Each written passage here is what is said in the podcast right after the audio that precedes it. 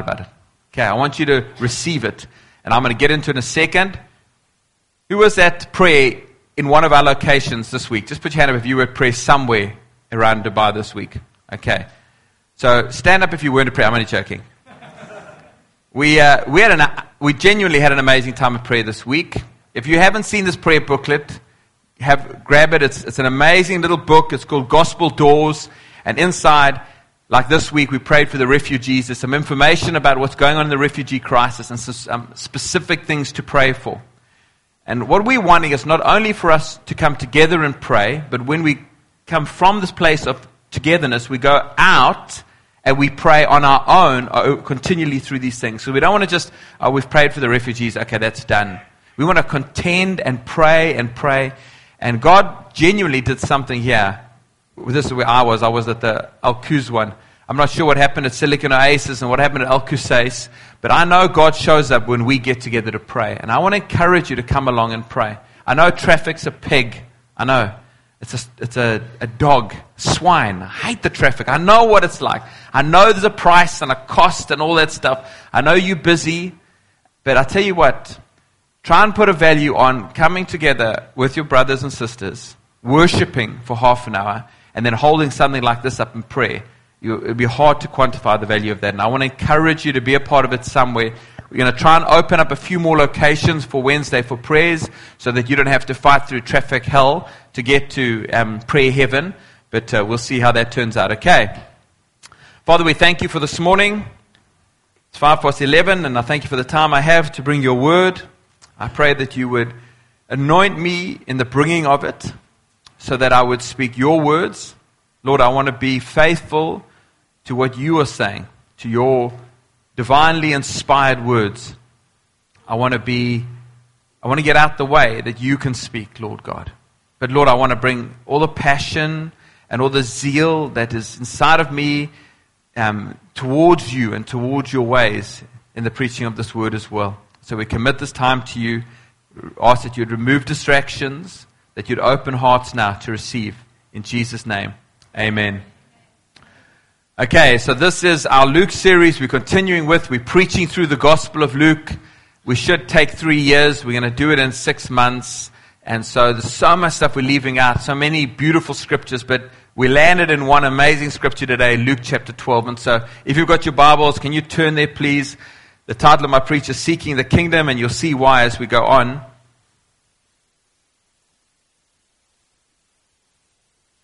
I don't sound too loud to you guys. That sounded right. Okay.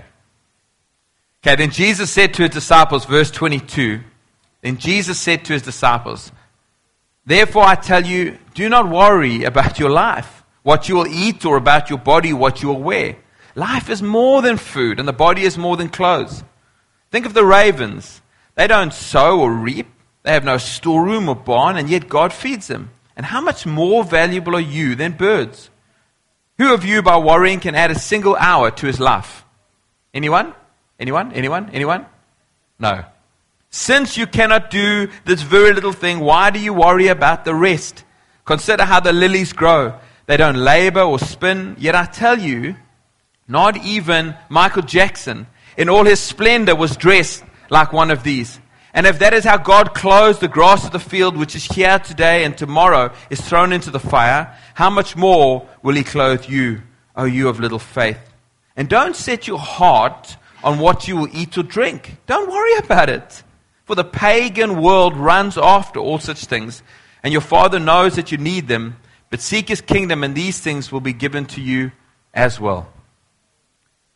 I, I almost feel like I could throw my notes away and just preach this because I, I am. This message of not worrying is a profoundly important message. I don't think, actually, there is a more practical scripture, a more applicable scripture, a more relevant to our lives every single day scripture than this one right here. See, because we, we're facing trials all the time. There are things that are going on in our lives all the time. We go to our bank account and this thing becomes a reality. We walk into our boss's office or our employee walks into our office or our wife walks into the bedroom or our kids walk into the lounge and there's news and things that are going on and we, we're processing this information. And in this passage of Scripture, Jesus takes this text which says, Do not worry, and he, he holds it off against faith. And he says, um, he tells us what we must worry about, and he says, Oh, you of little faith. And so the one side you've got worrying, and the other side you've got faith. And if you want to undermine your faith, you must worry. And if you want to grow your faith, you must stop worrying. We see as well that Jesus says in verse 29, and do not set your heart on what you will eat or drink. Do not worry about it. And so there's this connection between where our heart is set and the amount of anxiety that, that we go through. So if my heart is, is in what am I going to eat and what am I going to wear, and, and I'll get into a few other needs and desires that we have, then what flows from it is, is anxiety begins to flow. Amen? You guys there? Okay, I, I think there's two types of people that are pointed out in this passage of Scripture. There are what I will call the run afters, because Jesus says there, just go back to that previous slide. The pagan world runs after all such things, and then there's the seekers. Okay, you can go ahead. So there's two groups of people the run afters and the seekers. And as believers, we are called to be seekers. And even us, though, too often we become run afters as well. And I'll explain what that means. There's a, a psychologist by the name of Maslow. Who's heard of him before? Maslow. I'm guessing he's German or, or Russian. Um, anyway, at school at varsity, I can't remember where I learned about something called Maslow's hierarchy of needs. Do you remember learning about that as well? And Maslow, you go to the next slide, has a pyramid that looks something like this. These are actually his original notes that I downloaded. That's his handwriting. So he's got this pyramid which goes from our most basic needs up to our more, um, more like desires than needs. And so the, the, the physiological needs are things like sleep, like food, like water, and he put sex in there as well. I'm not sure exactly what he's going for by putting sex in there because uh, you, can, you can survive without sex. Just for the teenagers, I need you to know that, okay? It's possible to survive without sex, okay? But you can't survive without food, water, and sleep. Obviously, you've got to have that. But um, maybe he's talking about the advancement of the human race. Then he gets on to safety and security, uh, love and belonging, self esteem, and then finally self actualization. So I'm not commenting so much about the validity of the model, though I think there's validity in it. I think there are some basic needs that we have in order to just be alive. So we do. We do need to eat and drink and all that sort of stuff. And then there's, there are, as we move up the pyramid, there are needs that give expression to what it means for us to be human.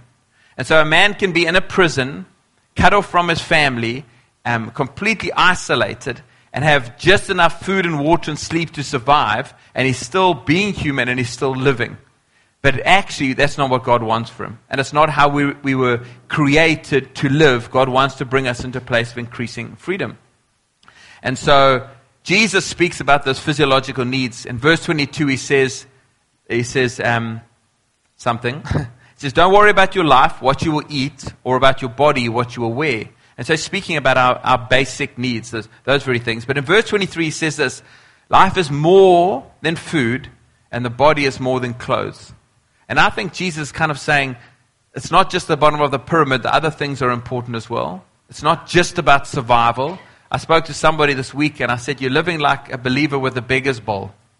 You've come to Christ, but you, you were a beggar before you came to Christ, and you've carried your beggar bowl and you're walking around the house of your father, this palace, this, this royal home that you now live in with your beggar's bowl. And Jesus comes and says, my son, you don't need to carry that around with you anymore. He goes, no, I'm, I'm not letting go of this thing. But, but you're, you're, everything he has yours, but he can carry around the beggar's bowl. And some people, Jesus is saying, it's, it's not just about the, the, the bottom part of the pyramid. There's much more that I have for you, and I need you to believe me for the more. For others, he's saying as well, I think, that um, this life is not all there is. That it's not a, just about physical fulfillment. There is more beyond that in this life as well. Because some people have got everything that you could ever think of, and they have nothing actually. Am I right? So Jesus says in verse 33, which I didn't read, he says, Provide purses for yourselves that will not wear out, a treasure in heaven that will not be exhausted. And so these are legitimate. And under love and belonging, for example, he's got things like family, friendship, and uh, sexual intimacy. Those are legitimate desires. Um, the desire for sexual intimacy is a legitimate desire. My dad told me, Hope, Dad, you're not listening to this thing because I don't mean to embarrass you. Maybe I shouldn't have said my dad. Some stranger told me once that the original sin in the Garden of Eden, the eating of the apple, was that Adam had sex with Eve. And that's absolute rubbish. Okay, let me tell you that. Because God put all those body parts on their bodies for a good reason, and God created it for a reason. So sexual intimacy is a legitimate desire. The question is, how do we work out that desire? And so we've got these things are legitimate. Under self esteem is some, one of the, the things there is appreciation or respect. And we want to be appreciated. We want to feel like our life has some significance and some meaning. Who wants to live an utterly meaningless life? No one. No one wants to do that. Who wants to be respected? And by that I don't mean in a proudful way, but just that like your, your wife respects you, your husband respects you, your children respects you, your colleague, colleagues at work respect you. That everybody wants, those are legitimate needs. And so both the run afters and the seekers recognize that those are legitimate needs and legitimate desires. So what's the difference? Why is Jesus calling us to be seekers and not to be run afters? And this is, this is the difference. It's how we go about fulfilling that need or that desire. See, the run afters, definitely, yeah. Sorry. The run afters um, go down the route of perceived least resistance. So, for example, if I want sexual intimacy, what is the way that I can get it quickest and easiest? Get married, yeah. Then, you're throwing me off there now. I'm just trying to think if that is the quickest and the easiest way. I'm I'm doubting it. Anyway, I think there are quicker and easier ways. But, um, but they go down that route disregarding God and disregarding his ways and disregarding his timing. And so, but the seekers are pursuing God's ways and his timing, and, they, and they're seeking to please God. And um, so, uh, just if we look at that, that pyramid, uh, just under safety and security, for example, he, Maslow puts these three things, or these things underneath there. He says, security of body, of employment, of resources, of morality. I'm not sure what he means by that. Of the family, of health, and of property. And so basically he's saying that my, I'm physically safe and I'm economically secure. Legitimate again. There's no problem with wanting that. The problem is when we set that as our number one priority and we set the strength of our arms as the means by which we will accomplish that. When Linda and I had been married a short time, I was away lecturing somewhere and a house got broken into. And um, they, uh, I don't know what these guys were up to. They kicked our burglar guards in and climbed in. They drank our wine, ate our cheese, which is very rude.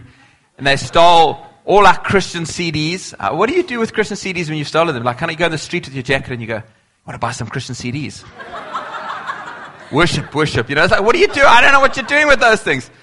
Anyway, they stole a hi-fi and a whole lot of junk. And um, they did steal some junk. They stole our broken cell phone and our broken camera. It was beautiful. We got paid up by insurance for two new things. It was like a blessing. Anyway, that's another story altogether. But obviously, somebody's broken into our home that easily. They just stood at the window, kicked the burglar guards, climbed in through the window, and they were in our space. They, they, they come into what should be a secure place for us. And especially, obviously, for Linda. I traveled already then a lot. And so Linda would be home alone. We had no kids. We had no dogs. It was just Linda on her own in this um, big home, old home that we had. And, um, and we, so we wrestled with this thing of fear and this thing actually of, of safety and security of, of is God going to undertake for us? And one of the things that we had to settle in our hearts is this if that God doesn't protect you, nothing else can. See, if God doesn't protect you, no high walls will protect you. If God doesn't protect you, no guns can protect you. If God doesn't protect you, no security system's going to protect you. And we resolved, we, we weren't going to be stupid. We, for the most nights, we, we did lock our doors and things like that. I was a little bit slack, but we, I, tried not to be stupid, let me put it that way. But we wanted to be good stewards of our moment. And, and, I, and I appreciate, for example, living in the city. Uh, just the other day, I was thinking, Lord, I'm so grateful that I can put my kids on the subway, or not the what do you call the train, metro, and they can shoot into town on their own, and things I would worry about in other countries I don't have to worry about. I'm grateful for that. But I'm telling you what, it doesn't matter where I live, I would expect the protection of God. Not in a presumptuous way, but in a faith filled way that I expect God to, to protect me. So whether I'm living in South Africa or India or Australia or Dubai or anywhere in the world, I've got an expectation that God is my provider, not my own strength. I do, I do fantasize about protecting my family. I've, I've told you before about my Jackie Chan thing. Hey, where I have this dream of 10 uh, robbers breaking into our home and Linda waking me up and going, There's somebody in the house. And I go out and I see the 10 robbers, obviously armed to the teeth, standing before me. And I channel the spirit of Jackie Chan. No, I mean, I don't know, not occultically in any way. But I suddenly, I'm, I'm, I have this Samson type power and I tear them apart. And Linda walks out the room and she goes, Oh, my man.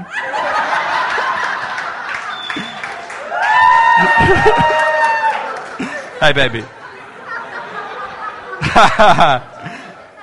but Ethan says to me that I've got spaghetti arms and it ain't going to happen, so. But sometimes we make decisions on, on good things like this based on our fears rather than on our faith. We make decisions based on greed rather than contentment. So we go where the money is. We stay in the jobs where the money is. We live where it's safe instead of living where God's called us to live. And if you compare what a run after does and how a run after lives compared to a seeker, the seeker is saying, I want to first find the kingdom of God here. So I don't mind where I live because I want to find where God is at for me and my family. And in this season for us, it's here, and another season, He's going to call us somewhere else. I can tell you where I'd like Him to call me. It's like we've got a couple of young girls that recently went with YWAM, and they were they suffered for the Lord in Hawaii. You know what I mean? It's like, like I'm not so sure that counts. Hey, do you know what I mean? I think you've got to go somewhere harsh in order for anyway. That's just me. So um, number two is love and belonging. If you, uh, one of the things we absolutely must know is that God has hardwired us for relationship. Am I right? There's some people that don't want to be in relationship. It's because they're broken. I just want to say that. I don't mean, I don't mean in a romantic relationship. I mean in a community. That we, we, are, we are to be connected with other people, with our, either our family, with this community of faith, with friends or whatever. We are, God has literally hardwired us for relationship.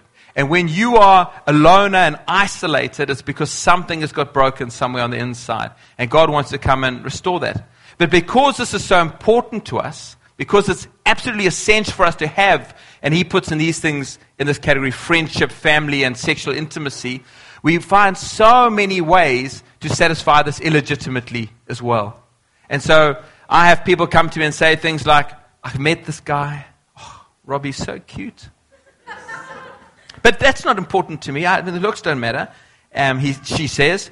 But, um, and, and I'm, I, am you know, and I, I want to date him, and I say, well, you know, I don't ask how much money does he earn, or, you know, this or that or the next thing. The first question I ask is, does he know the Lord? Is he a believer? Because the Bible speaks into that, and it's profoundly important. If, if Jesus really did die for us, just hypothetically, and I know he absolutely did. If he did, and the reason why we sit here today is that we believe he did, then it changes everything. Everything changes. And therefore, it's the most fundamental part of who we are as people. It affects, affects every part of our lives. Like I said, this scripture that he speaks to us, this is not just anybody speaking, this is Jesus speaking.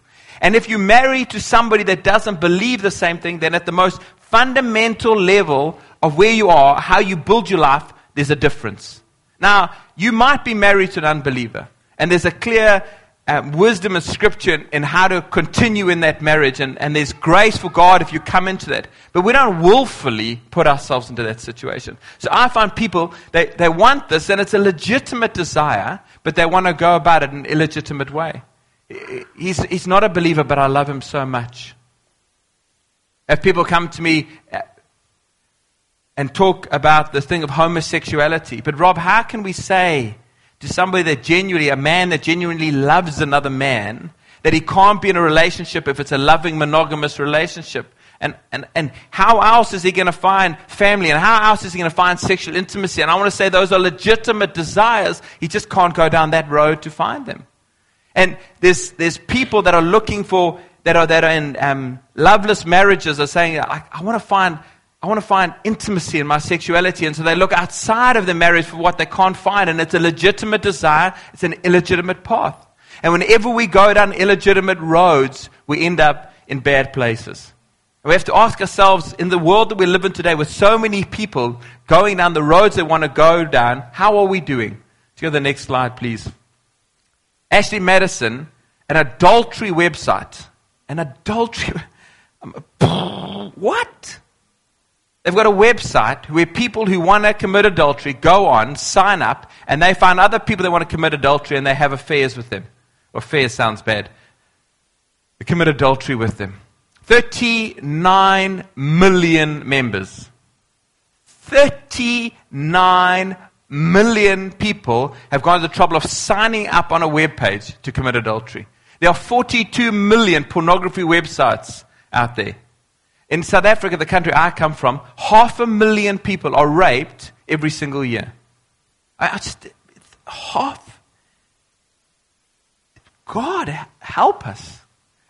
See, it does matter the road we go down. It may not matter to you, and it may not matter right now, but we sowing into this thing. Whenever we go down a road, eh, in Deuteronomy it says, God says, I set before you life and death, and He says this, now choose life. It's that simple. There's the way of God, which is life, and that's what we have to seek after, or our own way, and it leads to death. And I said to somebody this week, I, I think there's a university out there that I haven't actually found, but some people go and study it. It's called the University of Stupid. Really. And some people actually have PhDs in stupidity because they make one bad decision and then another one and then another one and then another one. And you're thinking, are you doing this on purpose? Are you trying to destroy your life? And I'm telling you the reason is they're running after the things that they need instead of seeking after the things that God has for us, where the life is. Lastly, if we look at self esteem, achievement, respect, I, I, I think this is true for every person. It's certainly true for me. I want my life to matter. Am I right? I mean, who wants to lie on their deathbed and go, well, that made no difference? Do you know what I mean? It's like, if I was alive or dead, it, it didn't affect anybody, it didn't impact anybody. Who wants to, to know at their funeral, people are going to go, stand up and go, the three people that arrive at your funeral and go, that guy was terrible. I'm so glad he's dead. I only came here today to check the body to make sure he actually is dead. we don't, we don't, we don't, we want to, we want people to stand up and weep. I hope this happens at my funeral, babe. Please just make sure, okay? Rob, he was an amazing, oh, he impacted my life and he was so this and so that and maybe we should have a practice funeral for me soon. But we want it. I want, I want to be in a relationship with my wife where I have respect, where my children respect me. I want, I want to, the, the work of my hands to, to be worthy of respect. And it's a big issue in the world today. I tell you, I sit with people and counsel them that are still trying to prove to their fathers that they've got what it takes. Their fathers are dead. Their fathers don't care anymore. And they're still trying to prove to their father, I've got what it takes. I mean, I was, I spent some time with a man once. He was in his 40s. He had, um, He'd grown up really poor. His father said to him, Boy, you'll never be anything. And he had absolutely set in his heart that he would be something and his family would never be poor. And he did. I mean, by the strength of his hands, he did it.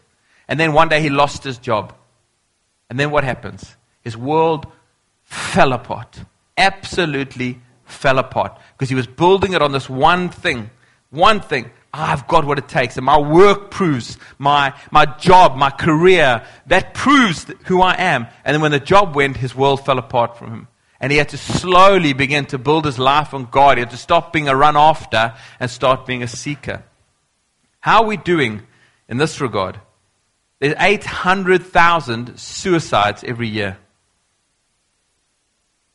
Every 40 seconds, somebody takes their life. There's I think 120, what is it? 121 million people suffer from depression.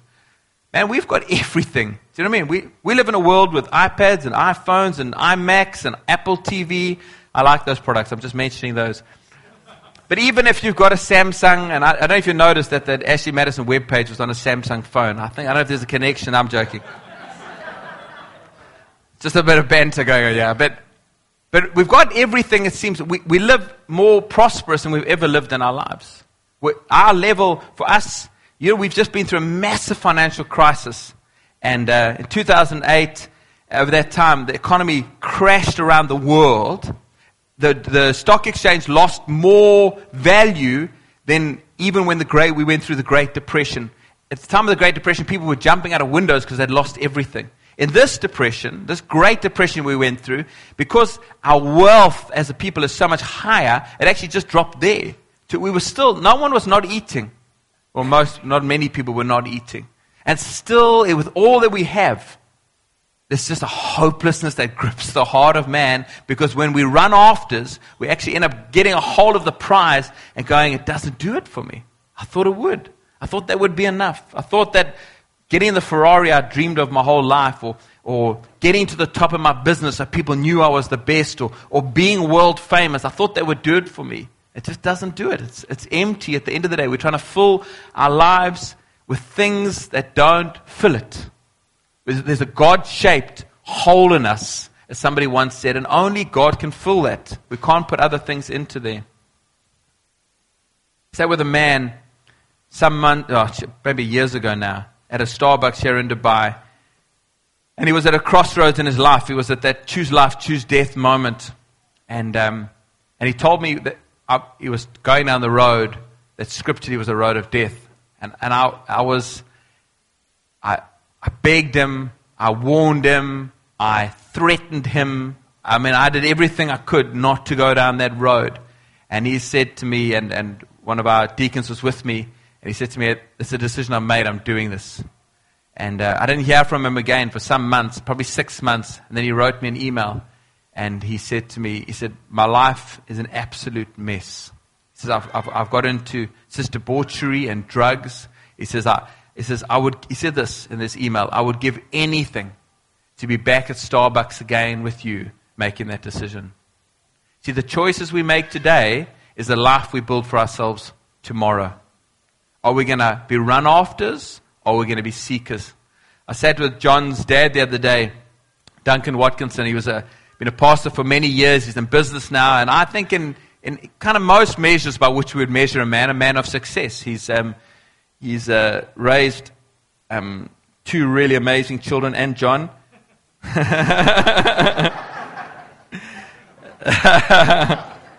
and he's, uh, I mean, he's, he's invited to speak into big contexts in business. He's, you know what I mean? He's, he's, he's done everything. I said to, we were talking about life and ministry, and I was trying to see what I could glean from him, from my own life. And he said, You know, I've been accused of being a man without vision because he says, I haven't got like particular goals that I'm trying to achieve. Like, I've never in my life kind of said, Okay, I'm going to build a church of a thousand or a church movement or a business of this many employees. He says, I've, he says, but I've, but I have had clear guidance. He said, there's two scriptures that have, have guided him in his life. And, and one of them was from 2 Corinthians 5, verse 9, which says this We make it our aim to please him.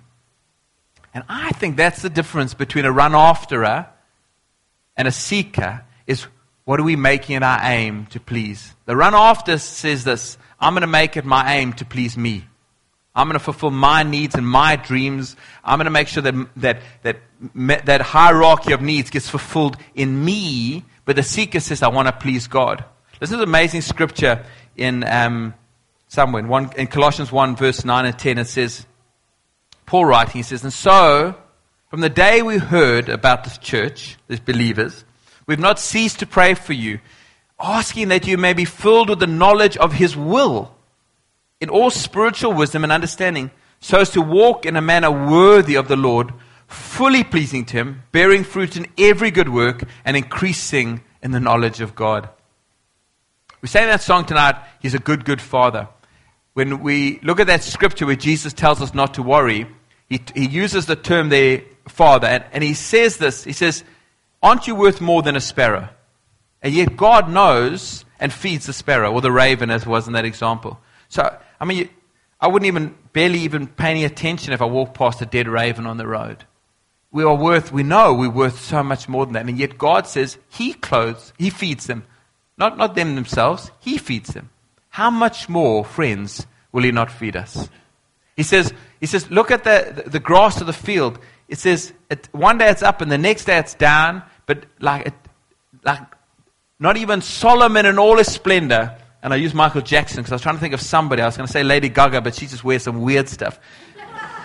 In all of, all of his or her splendor is dressed in that way ever, but God clothes the He clothes it. How much more will He not clothe you?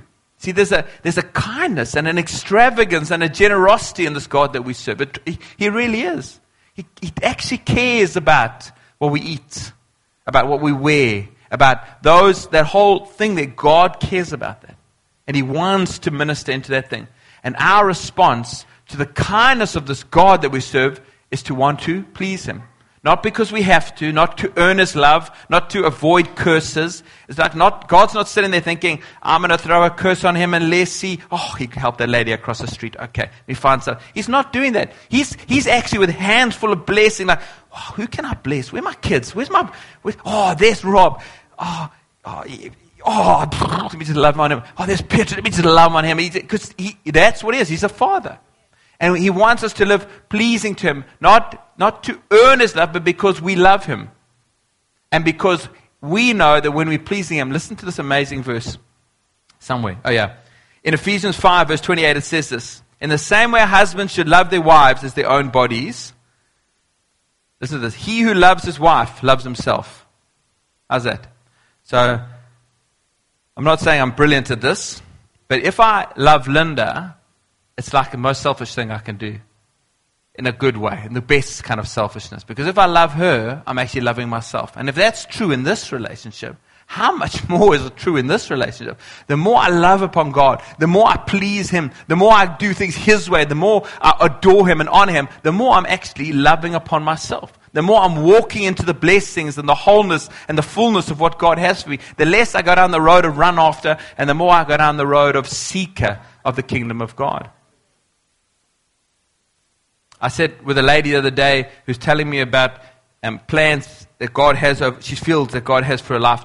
So she's been called to a war torn country in the Middle East to go work with refugees. She's a single lady, and she came down and talked to me, and um, I suppose the natural thing would be don't be stupid.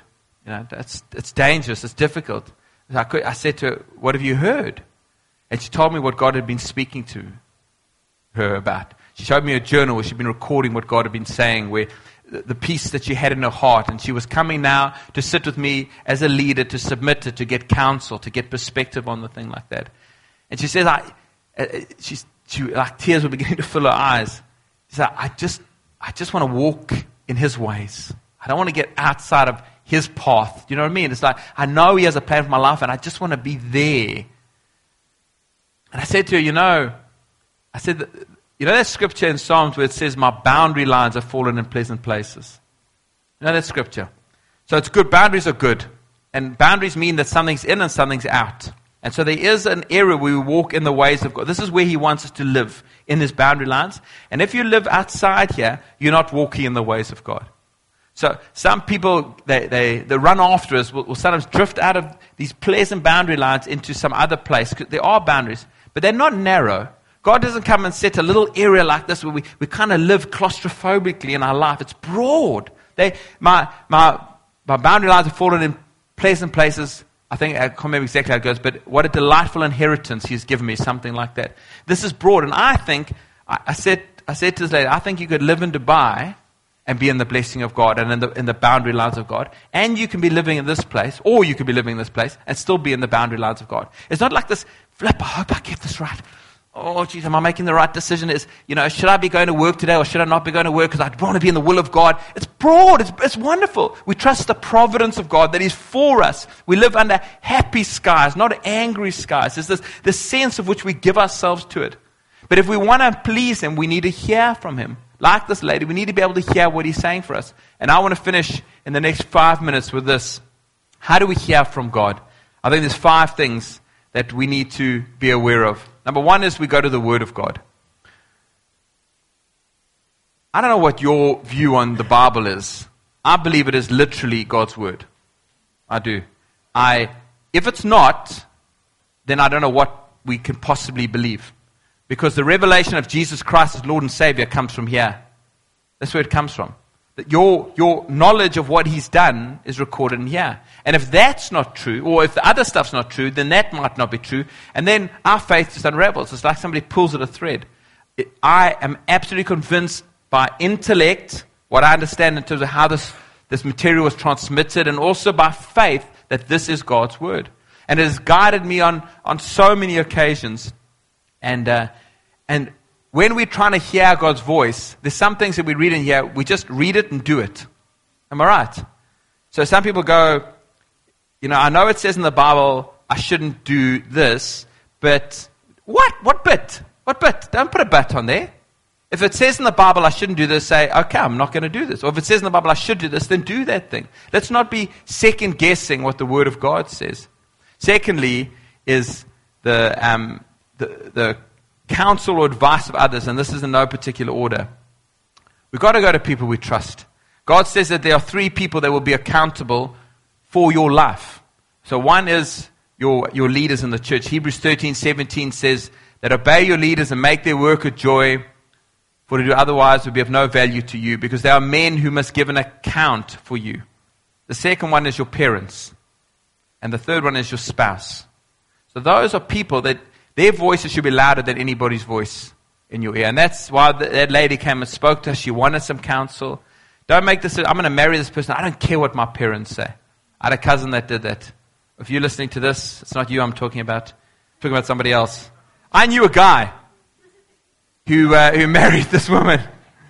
And he, uh, on his wedding day, we went to the wedding because he was a guy I knew. And um, everyone was opposed to this marriage, eh? everyone. And um, they played the song like in your nose, look at us now. That you thought, I can't remember, is it Shania Twain or something? You thought we wouldn't make it, but look at us now. I'm the wedding day. For goodness sake, you've had one day, China. Played the song in 20 years. They're divorced now. Look at us now. It's like, like thumb in the nose of everybody who's trying to help you. And we've got to, if we're listening to God and wanting to live a life pleasing to Him and seeking His ways, we've got to be listening to those that God has put around us. You don't need to get people's permission, but you do need to get their perspective. And if you're the kind of person that goes and gets perspective and never listens to it ever, then there's something wrong with your heart. You need to, you need to go and get counsel from those that you trust. Okay. Thirdly, it's a peace. Colossians 3:15 says, "Let the peace of Christ rule in your heart."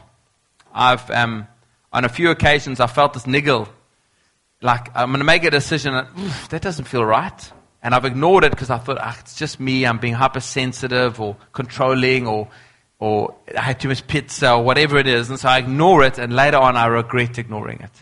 God gives it to you. His spirit is in the communion with your spirit. And when there's a decision to be made, you need to find peace. And sometimes, actually, it's at the, at the moments when it's most counterintuitive, when you should not have peace. Like for this lady, if she's, she's moving to this war torn country, but she's got absolute peace inside. See, that's massive. That's massive. Other people won't do it, and they shouldn't do it, but you can, and you should, because you have the peace of God. Number four, the inner voice of God. Sometimes God just speaks. I, I, didn't hear his audible voice, I, but, but he spoke to me, you know. And sometimes the word of God comes like that. So it's not just his, his written word, but, it, but it, it almost comes alive. Can I say this carefully, out of context? I, you know what it means, and you know what the context means, and you know what you're drawing from it isn't unbiblical, but, but it means something to you that day that's like written to you. For when I, before I left the company that was at Deloitte, I, um, was offered a job promotion into another division, but I knew if I accepted it, I would have to give two years. And I felt like God was calling into ministry soon, and so I was weighing up this decision. And I went and I did all these things. I read the Word of God. I went and spoke to people. I prayed. I, I, said, I really wanted this job. It was going to be good. And I, and I really wanted to be in ministry. If, if tomorrow I would go and, I, like, what should I do, Lord? And I, all the people I asked were utterly useless. Uh, I went to Mike. I said, What do you think? I've no idea. Pfft, you know, look good you are. Went to somebody else. They don't know. They don't know. So it was up to me, and I was in the Word of God. I'm reading, and then, and then one day I'm, I'm reading, and, and, I, and I get my answer. Um, geez, my eyes look bad. Uh, let me just find it quickly. I actually marked it out with the date. Um, 2nd of 21st of February 2000. The kingdom of heaven is like a treasure hidden in a field. When a man found it, he hid it again, and then in his joy went and sold all he had and bought the field. And I knew God was saying, Don't take the offer, don't take the promotion. And I turned it down, and within months, I was full time in ministry. But, but see, that word doesn't mean that to you tomorrow. If you read that, you don't think, oh, I better quit my job. But for me, it was that. It was what the word was for me. It was absolutely clear. God had spoken to me. And it didn't matter what, what I mean, some guys thought I was mad, but I, God had spoken and I knew it. And then lastly, circumstances. And uh, the others vary in order, but this one's always last. And I can I say that again? It's last. What did I say? Last.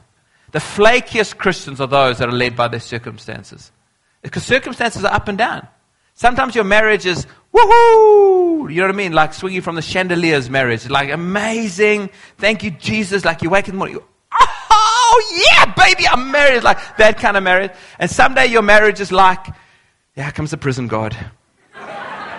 That's how Linda might feel sometimes with me. But it doesn't matter what the circumstances are. I'm married. It's settled. God has done this thing inside of me. And so I pursue love and I pursue His purposes regardless of what the circumstances of that day are like. Sometimes your, your job can be amazing and sometimes it can be a dog, but that isn't what drives you. The truth is that the devil can open doors as well. And the, I remember going to one guy and, and he was making a decision. He was praying. He said, Okay, God, if that eagle lands in that tree, then I'll do it. I thought, oh, Jesus, help that man, please. Do you know what I mean? Like he's not going to bother to listen to God. He's not going to bother to pray. He's going to, you know, they, in, the, in, the, in the new covenant, they draw straws to decide who the apostle is that's going to replace Judas. That's, that's the last time they ever drew straws. It was because they didn't have the Holy Spirit. Once the Holy Spirit's poured out, they never do that again. We don't toss things on the ground and bones and dice and cards and go, if, it, if it's a head, then I'm going to I'm gonna give up my job and serve God. If it's a tail, I'm going to go and make a million. But we don't do that. We have the Holy Spirit. But sometimes circumstances reinforce what God has said to us. And sometimes He's spoken so clearly that we press through circumstances even if they are against us. Do you know what I mean? So if God has told you, for example, you ought to be in Dubai and your visa comes up for renewal and everything it's gone wrong and you think, oh, geez, people are saying, maybe you should just go home. And you go, no, I know God's called me to be here. And you persevere and persevere. And suddenly a miracle takes place and you're able to stay that you wouldn't have seen if you'd relied only upon the circumstances. The problem is run afters get what they want sometimes. Chase after the things we think we need and we actually get it. And we drink it and we find out it's a poison chalice. You know, the Bible's replete with examples of those that wanted something so bad that God gave it to them. And then they, it turned out actually that the receiving of it was the judgment that came. And uh, there's a difference though with, with seekers. Seekers at first feel like they're lost. Do you know what I mean? That they're the losers. You think of um, Joseph in prison, Jesus, of course, on the cross, Paul, who was martyred for his faith. At that point, you would say of Joseph, loser. You say of Jesus, loser. You say of Paul, loser. But Paul's able to write this at the end of his life. I fought the good fight. I have finished the race. I've kept the faith. Henceforth there is laid up for me the crown of righteousness, which the Lord, the righteous judge, will award me on that day. And not only to me, but also to all who have loved his appearing. Won't you stand with me, please?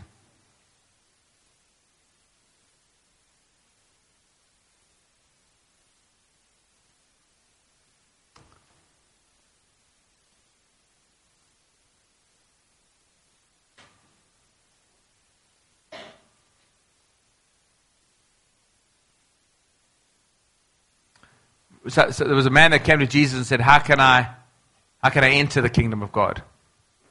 And Jesus said to him, and he was a religious leader when he was a lawyer, and Jesus said to him that um, that he had to do it by well, he actually put the question back him. He said, Love the Lord your God with all your heart, soul, mind, and strength.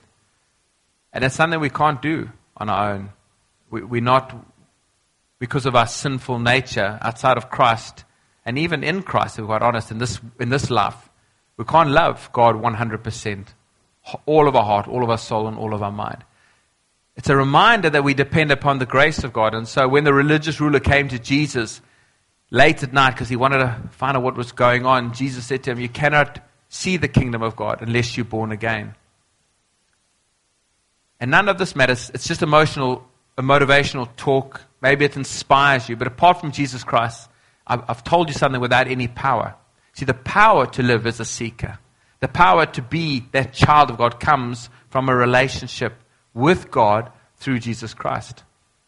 Our sins have separated us from God, but in his death upon the cross, he's made a way that our sins have been paid for so that we can receive forgiveness. And it's available for every single person, but we have to receive it. It's like, imagine there's a plague affecting the whole world and it's, it's utterly destructive. But there is an antidote and it's been, it's been produced in extraordinary numbers so that there's enough for everybody. But you just have to go and get it and drink the antidote. And some people can walk around and they've got the disease and, they, and they, they're feeling the rotting in their body and they're going and say, Well, my brother, why don't you go get the antidote? And he says, No, it's, it's, it's there. I know it's there. I'm fine. No, but it doesn't work until you drink it. See, the, the provision has been made for our forgiveness, but we need to receive it in faith that Jesus Christ is God and that his finished work on the cross was complete. And that, that, that begins the journey for us of moving from running after other things that don't satisfy and seeking after that which brings true joy and true peace and true righteousness in our life. As so this morning, I don't know the spiritual state of every person that's come in here, and maybe you've come in and you are, you are on a spiritual journey. Maybe you've come with a friend, maybe you found us on the internet, or whatever it is that brought you through the door. I believe that God is speaking to you today about being reconciled to Him through His Son, Jesus Christ. No religious ritual, no signing up as membership of the church. You can't even do that. It's coming in faith to Jesus Christ, starting at that point and letting the rest be led by Him. So, why don't you close your eyes, please? If you today know that you need to be reconciled to God through Jesus Christ, then I want you to quickly just raise your hand. I'm not going to linger here for long. Thank you. Who else? Just put your hand up if that's you and you're saying, Today, Lord, I've been on the outside. I've been running after. I'm sick of that. Thank you. Thank you. Then, if you raise your hands, I want you to pray with me this morning, please. God in heaven, I thank you that you've sought me out. I've been running after all these things, trying to do things my own way, having no regard for you and your ways. But that changes today. I thank you for your Son, Jesus Christ. I thank you for his life of obedience, his death upon the cross, and that he bore in his body my sin and the penalty that that sin deserved, so I could stand today and receive my forgiveness. And I do, Lord, today receive that free gift of forgiveness from you. And I receive you as my Lord and as my Savior, so that today I would be born again by your Holy Spirit and I would come into your family I thank you, Lord, that today I become a child of God. And Lord, for those men that have raised their hands, and perhaps for those that didn't, I want to pray this morning that your grace would rest upon them. That this prayer that they prayed is not a prayer, uh, it's not a ritual, it's a prayer of faith. And it's faith that receives. And what you've done on the cross guarantees, Lord, that when we put our faith and our trust in you, Lord, that we become your children. I thank you for those men today that have become your children, Lord God. And for the rest of us, I want to pray today. Why don't you just lift your hands before you for a moment, just in the attitude of surrender and of receiving? Father, we don't want to be run afters. We don't want to go down a road of death. We want to choose life today. We want to seek after the things of the King and the kingdom. And I want to pray, Lord, for hearts that are, that are pursuing you and pursuing your way. Uh, that, that, that, lives that aim to please, that, that come from a, a posture of confidence in the goodness of God, that your ways always bring life, even if they're delays and even if they're different to what we would imagine. Lord, we, we pursue your ways. We believe that you are the provider, you are the protector, you are the one that undertakes for us, Lord God. And Father, where anxiety and worry and fear and greed and other things have been a part of our lives, Lord God, today we lay those things down. We, we refuse to worry. We, we, we insist upon walking in faith, trusting in your goodness, Lord God. And Father, where there are some that have been gripped by worry, I want to break that off of them now in Jesus' name. I want to pray that they, they would make a, a decision of their will today that they're not going to give place to that worry and that anxiety in their life. I thank you for the confidence of Romans 8:28 that God works all things for the good of those who love him. And I pray, Lord God, that you, please God, would undertake in Jesus' mighty name for, for your children and where they've put their confidence in you, that you would give them signs to know, Lord God, that you are to be trusted. Words that would come from friends, Lord God. Scriptures that you would drop in their heart. Um, just evidences, Lord God, that you are acting on their behalf right now. We commit this day to you. We love you. We thank you for what's going on at Silicon Oasis and for what's taking place in the city and the other churches that we partner with, Lord God. We give you the glory and the honor and the praise. Amen. Yeah? yeah? The new magazine is out. Once a quarter, we produce a magazine. It's unbelievable. You should be paying hundreds of dirhams for it, really. But it's free. It's, it's hard to believe. But just take one for you that you need. But it is out, and don't forget to get the tickets for the ladies' event. And if you're a man and you own anything like smart clothing, then be a volunteer on that night. Okay? God bless.